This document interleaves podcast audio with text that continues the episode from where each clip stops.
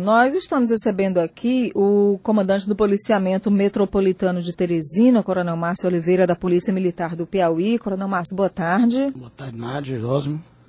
Obrigada pela presença aqui, seja bem-vindo. Hoje, na madrugada, a polícia foi acionada e conseguiu abortar um roubo em uma lanchonete na Zona Leste de Teresina, ali no cruzamento da Nossa Senhora de Fátima com a Dom Severino, uma rede de fast food, McDonald's.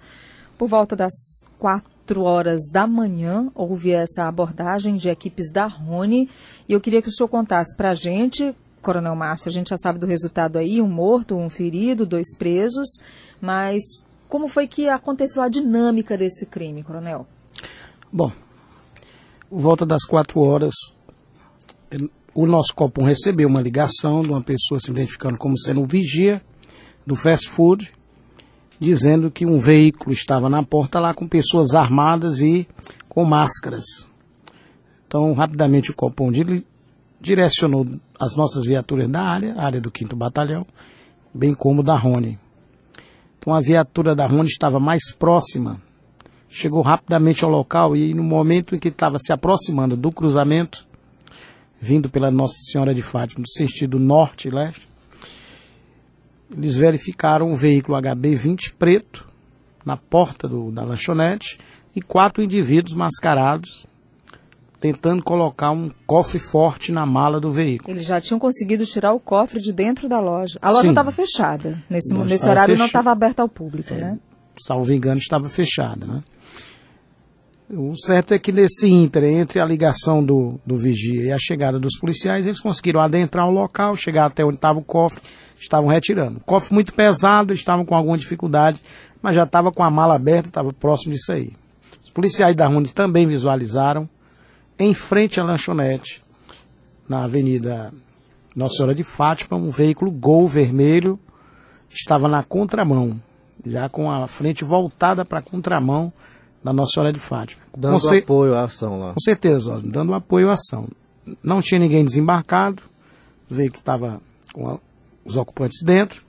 O certo é que quando viram a aproximação da viatura da Rony, este veículo Gol, ele saiu pela contramão da Nossa Senhora de Fátima em fuga.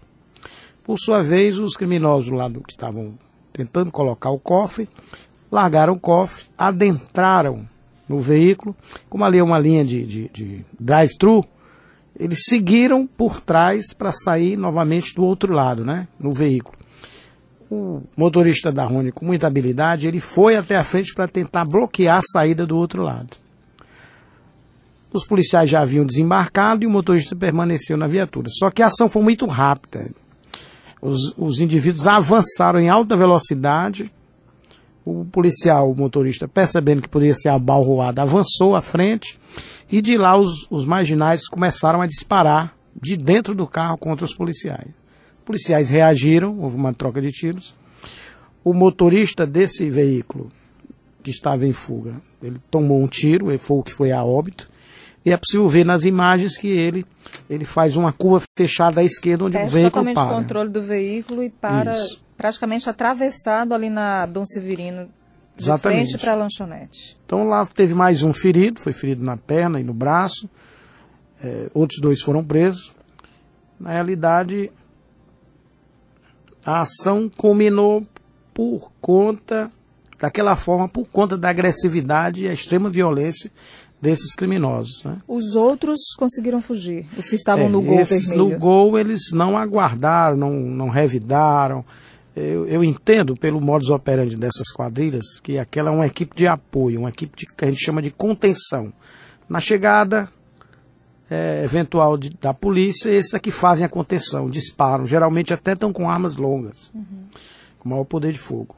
Como já estavam embarcados, porque o cofre estava prestes a ser colocado no carro, eu acho que eles, quando viram a viatura da Rony também, que é uma equipe bem armada, recursos maiores de combater, vamos dizer assim, eles evadiram do local. Nós estamos verificando todas as câmeras do local, o local onde eles devem ter circulado, para ver se a gente consegue imagens, né, deste Gol. Os que foram presos estão sendo investigados lá. A delegacia de homicídios foi chamada, a criminalística, o o IML, recolheram todos os vestígios que foram encontrados no local, né? Aí eles deixaram 3 armas de fogo, calibre 38, dispararam 4 vezes contra os policiais, ainda tinham mais 10 cartuchos nas armas, estavam lá com material de arrombamento, estavam com balaclava, muito material. Mas não tem a ficha deles ainda? É, eles lá no momento disseram, um deles disse ser paranaense, mas não tinha nenhum documento com ele lá. A polícia ainda está checando. Mas não disseram que está rodando segurança lá a loja, não disseram? Não, só faltou dizer isso mesmo. Mas na realidade eles disseram que... Falaram bem tranquilamente. Eu perguntei, e aí, rapaz, você veio para uma parada dessa aí? Ele disse, não, é assim mesmo. Um colega de vocês morreu, e aí? Não dá para sair dessa vida, não? Não, nossa vida é essa aqui, coronel. É o matar, o morrer, tanto faz. Isso foi dito por um jovem dos 20 e poucos anos. Estavam, como é que chama, sóbrios ou havia algum sinal? Aparentemente não estavam sob efeito de nenhuma substância, né? O jovem que morreu tinha quantos anos, coronel? 20 e poucos anos. Todos nessa faixa etária? 30, mais ou menos. De 20 e poucos a 30. Todos jovens. Né? Então, infelizmente, esse não é o resultado que a gente quer. O resultado que a gente quer é no momento que se vejam cercados, os criminosos se rendam, atendam à manifestação da polícia, de se entregarem, de baixar as armas. Mas também a polícia não pode sair correndo com medo. Não, também. Da forma violenta como eles se invertiram contra a polícia, arremessando o veículo e disparando ao mesmo tempo, tentando construir sua rota de fuga através da violência. Também, né? Os policiais tiveram que agir com força. E apareceu mais policial na hora ou só foi essa viatura? Sim, assim que a viatura... Chegou, já foi logo acontecendo tudo isso aí que eu narrei. Mas logo em seguida chegaram mais a Força Tática e outra viatura do 5º Batalhão no local. Foram as que ajudaram a fazer a polícia, além de ter agido, Zósimo, de forma bem criteriosa e técnica, né? Pelo que a gente percebe pelas próprias imagens, os policiais pareciam assim, muito preparados para aquela ação naquele momento, Coronel Márcio, e de forma rápida também atendeu a esse chamado, né? Com certeza, as equipes táticas da Polícia Militar, notadamente a Rony, que é uma unidade que tem bastante experiência, os seus policiais são altamente treinados, capacitados, qualificados, treinam, ou está de serviço, ou está na folga, ou está treinando. Essas técnicas de abordagem, de contenção, como desembarcar, como fazer uma linha de defesa, eles treinam muito isso aí. Então, essa qualificação técnica foi que deu a segurança para eles investirem daquela forma, mesmo com aquela agressividade. E o cofre, coronel? O cofre eles abandonaram. Abandonaram. O cofre é muito pesado e não tiveram como colocar dentro do veículo, né? E a velocidade, né? Eu perguntei à equipe lá, o tempo estimado... O flagrante desse aí desarranja tudo, né? Eles estavam em fuga, já se preparando para sair, né? A equipe que daria o apoio para conter a polícia já estava embarcada. Então saíram, essa equipe que devia dar o apoio a esses que estavam lá no ataque, saiu, né? Então a velocidade mesmo foi a nós parabenizamos a nossa equipe da polícia, mas também a ação do vigia. O vigia estava atento, ele não estava lá assistindo televisão, não estava vendo o WhatsApp, eu conversei com ele e ele disse, não, quando aqui eu sempre saio. Relatou tudo, como é que foi, né? Isso, aí eu sempre saio pelo lado de fora, dou uma olhada, verifico, circulo. Quando eu vi aquele carro em alta velocidade chegando, eu já corri, saí dali, de lá observei, chamei a polícia. Então essa orientação que a gente dá também... Mas tem isso do vigilante ficar no WhatsApp ou dormindo, tem isso? Tem, até do policial, Zóio, por incrível que pareça. Às vezes, é porque hoje o celular é uma ferramenta universal, né? Mas às vezes aquelas... Sedutor que é danado. Sedutor, né? E às vezes você se trai por aquilo ali. Eu mesmo já me peguei em uma operação, aí eu estou chegando numa área de risco, às vezes tem que atender, porque é um chamamento da sociedade, alguma coisa, mas a gente tem que dar uma paradinha aqui, porque o risco potencial nessas ocorrências, e para quem lida com isso na noite, né, vigilante... Um segundo é uma preciosidade, né? Você vê uma velocidade com que os policiais agiram e reagiram, né? Não, Márcio, na semana passada nós tivemos uma abordagem a um posto de combustíveis também numa situação semelhante, como os bandidos tentavam levar o cofre da empresa. Há alguma possibilidade de ser a mesma quadrilha, de serem os mesmos homens? A forma de agir era muito parecida. Modus operandi parecido, né? Lá, inclusive, vocês lembram que eles amarraram um cabo de aço lá e tentaram tracionar com o veículo. Não deu certo, quebrou o cabo de aço, não conseguiram. desta feita lá, o acesso ao cofre forte foi feito através de ferramentas, né, de arrombamento, marretas, alavancas, picaretas. Mas o cofre é bastante pesado, então a dificuldade deles em trazer deu um certo tempo da nossa viatura chegar. Essas informações vão ser cruzadas, né? Tanto daquele crime lá como este aqui, pelas equipes de inteligência. Aí corre agora por conta da Polícia Civil a investigação. Sim, nossas equipes de inteligência da Diretoria de Inteligência também estão acompanhando, porque ainda está muito ainda no período de flagrância e tem indivíduos em fuga ainda, né? O homem que morreu foi identificado. Era do Piauí? Olha, eles deram alguns nomes que estão sendo levantados. O pessoal da equipe que estava lá no momento, ainda hoje está lá na central de flagrante, estão tentando levantar. Aqui nós estamos conversando, eu já pedi ao comandante da Rony que assim que tiver com esses nomes, repassasse para ver se a gente passava aqui no ar. Mas até agora, a identificação positiva deles não foi concretizada. Só dos dois que foram presos, né? Chegamos dois presos aí, você pode anunciar. Mas aqui, eles disseram o nome ou foi checado? Eles dizem nomes, eles dizem nome na hora, mas nomes falsos. É o William dos Santos, de 27 anos, e o Leonardo Clério de Melo, não é isso? Clério de Melo, não tem a idade aqui. São os nomes dos dois que foram presos e que estão lá na central de flagrantes ainda. Eles não deram esses nomes lá no momento, deram outros nomes. Né? Já então, foram identificados aqui pela polícia. É preciso que chegue até a central de flagrantes para que as equipes da Polícia Civil possam fazer uma identificação positiva. E então, o que está no hospital, no HUT, foi identificado também ou ainda? Então logo ele possa ser liberado pelo hospital para comparecer à central de flagrante, será conduzido. Corre risco de morte, coronel? Olha, ele recebeu ferimentos na perna e no braço, de certa gravidade, porque foram produzidos por arma de fogo.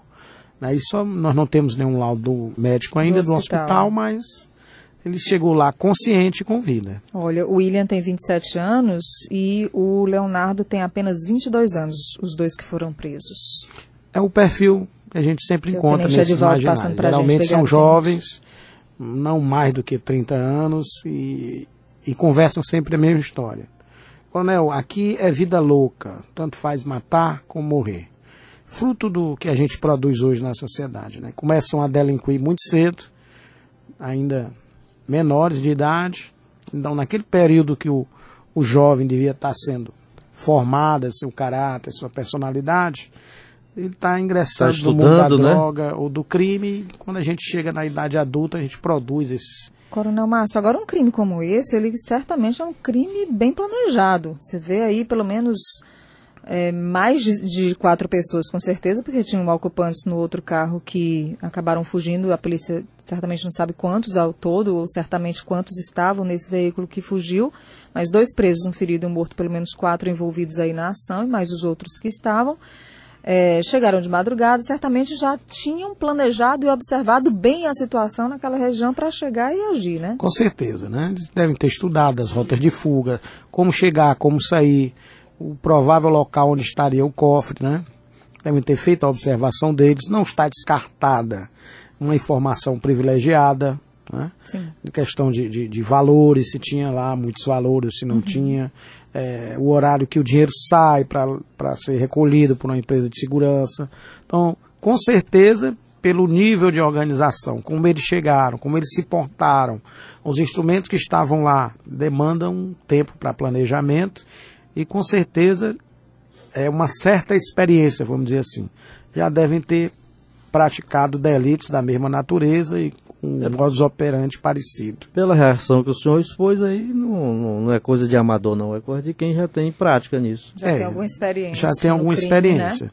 Vocês viram aí as idades, 22, 27, né? Aí a gente se pergunta, 22, 27 é para ter experiência? Infelizmente, pela idade que começam, né? Quando chega na idade adulta, já tem... Eles se preocupam mais com esses detalhes de organização e tudo, mas continuam com aquela truculência, violência, agressividade que foi sendo cultivada durante a adolescência. Mas o que é importante também realçar hoje é a coragem do vigilante, é a rapidez da polícia, o preparo da polícia militar na abordagem desses policiais. né? E agora a investigação que vai aí dar os rumos, se há ou não conexão com outros crimes praticados aqui, se os outros vão ser encontrados ou não. E eu queria agradecer, então, ao Coronel Márcio Oliveira, que logo cedo, hoje eu passei cedo lá. Passei. Eu vi os vídeos já produzidos por você. Você ouviu, não foi? Tá, eu passei cedo, estava no meu horário, né, de vir trabalhar, e aí, quando eu ouvi aqui já no WhatsApp circulando a informação, já passei lá para ver a movimentação da polícia, logo cedo a polícia, muitos policiais no local, não sabia certo o que estava acontecendo, mas... Queria parabenizar a equipe da polícia por essa ação, Coronel Márcio Oliveira, que é o comandante do Policiamento Metropolitano de Teresina. Obrigada, Coronel. Nós que agradecemos, e sempre é bom exaltar a coragem dos policiais. É o nosso dever, nós somos compromissados com esse ideal de vida, mas quando a gente visualiza aquelas imagens dos policiais se preparando para a ação que aconteceu em poucos segundos, né? Para o desconhecido, né? Porque ele vai para o desconhecido também, não sabe no que vai dar. A gente se prepara, se planeja, treina, mas sempre tem um fator que pode acontecer, o risco é altíssimo nessas ocorrências. Parabéns à equipe da Rony. E o bom foi que nenhum policial ficou ferido, nenhum circunstante, nenhum funcionário, nenhuma pessoa que estivesse passando por ali. O isolamento foi muito bem feito. Agradecer também às equipes da perícia criminal, da Delegacia de Homicídios, do IML, que chegaram rapidamente no local. Então, todo o aparato da segurança pública funcionou e ainda está funcionando na diligência e nas investigações. É para isso também que o dinheiro do Estado tem que dar, Nádia. É para dar essa possibilidade de o aparelho policial funcionar, enfim, todo o aparelho do Estado funcionar. E não apenas para chamar deputado que não teve voto. Obrigada, Coronel Márcio. Uma ótima tarde para o senhor. Nós agradecemos. Obrigada pela presença.